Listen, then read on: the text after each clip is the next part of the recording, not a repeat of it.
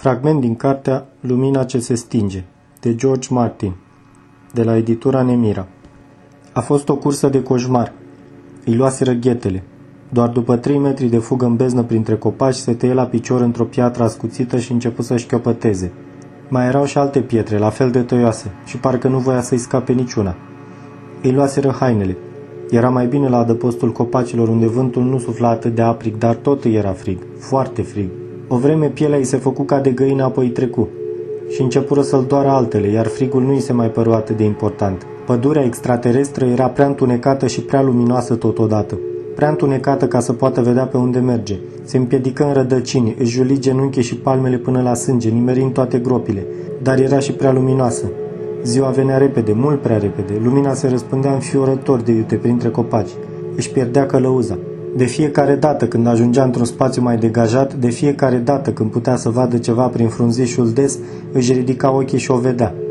Steaua aceea strălucitoare și roșie, astrul înaltului cavalan arzând pe cerul planetei Vorlor. I-o arătase gars și îi spusese să o urmeze dacă se va rătăci. Îl va călăuzi prin pădure spre locul unde îl așteptau pistolul și jacheta.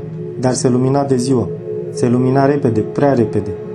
Vânătorii Bright amânaseră mult momentul eliberării și de fiecare dată când își ridica privirea ca să vadă pe unde să o ia, căci pădurea era deasă și amăgitoare, căci sugrumătorii formau din loc în loc ziduri de nepătruns, obligându-l să-i ocolească, căci toate drumurile se mânau între ele și era ușor să se rătăcească, de fiecare dată când își căuta semnalul luminos, steaua lui era tot mai palidă, tot mai decolorată.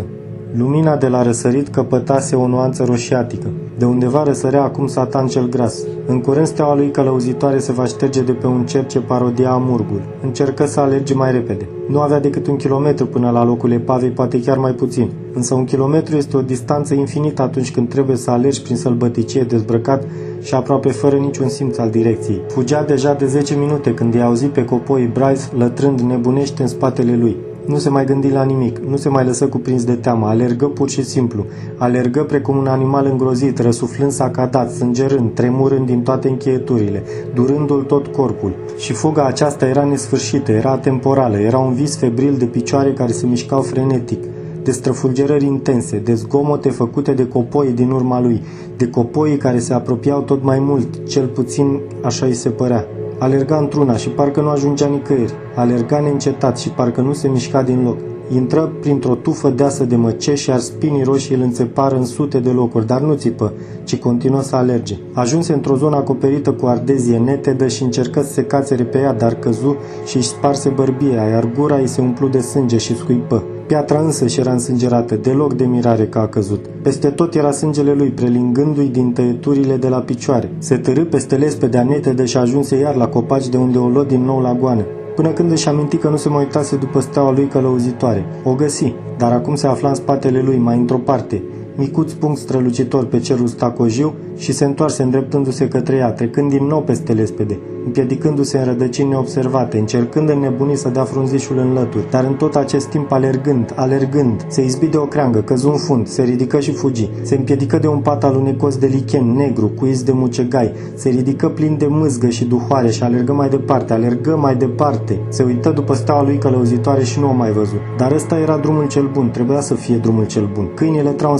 spatele lui, doar un kilometru, mai puțin de un kilometru, simțea că îngheață, simțea că arde, pieptul îi era străpuns de mii de cuțite, continuă să alerge, se clătină, se împiedică și căzu, se ridică și continuă să alerge. Copoii erau în spatele lui, aproape, aproape, copoii erau în spatele lui și pe neașteptate, nu știa când, nu știa de câtă vreme alerga, nu știa cât de departe ajunsese, știa doar că steaua lui dispăruse. I se păru că simte un iz slab de fum adus de vântul pădurii. Se îndreptă spre locul de unde îi se părea că vine mirosul acesta și ieși dintre copaci într-un luminiș pe care îl traversă în goană când se opri brusc. Copoii erau în fața lui. A fost fragment din cartea Lumina ce se stinge, de George Martin, la editura Nemira. Câștigați această carte intrând la cyberculture.ro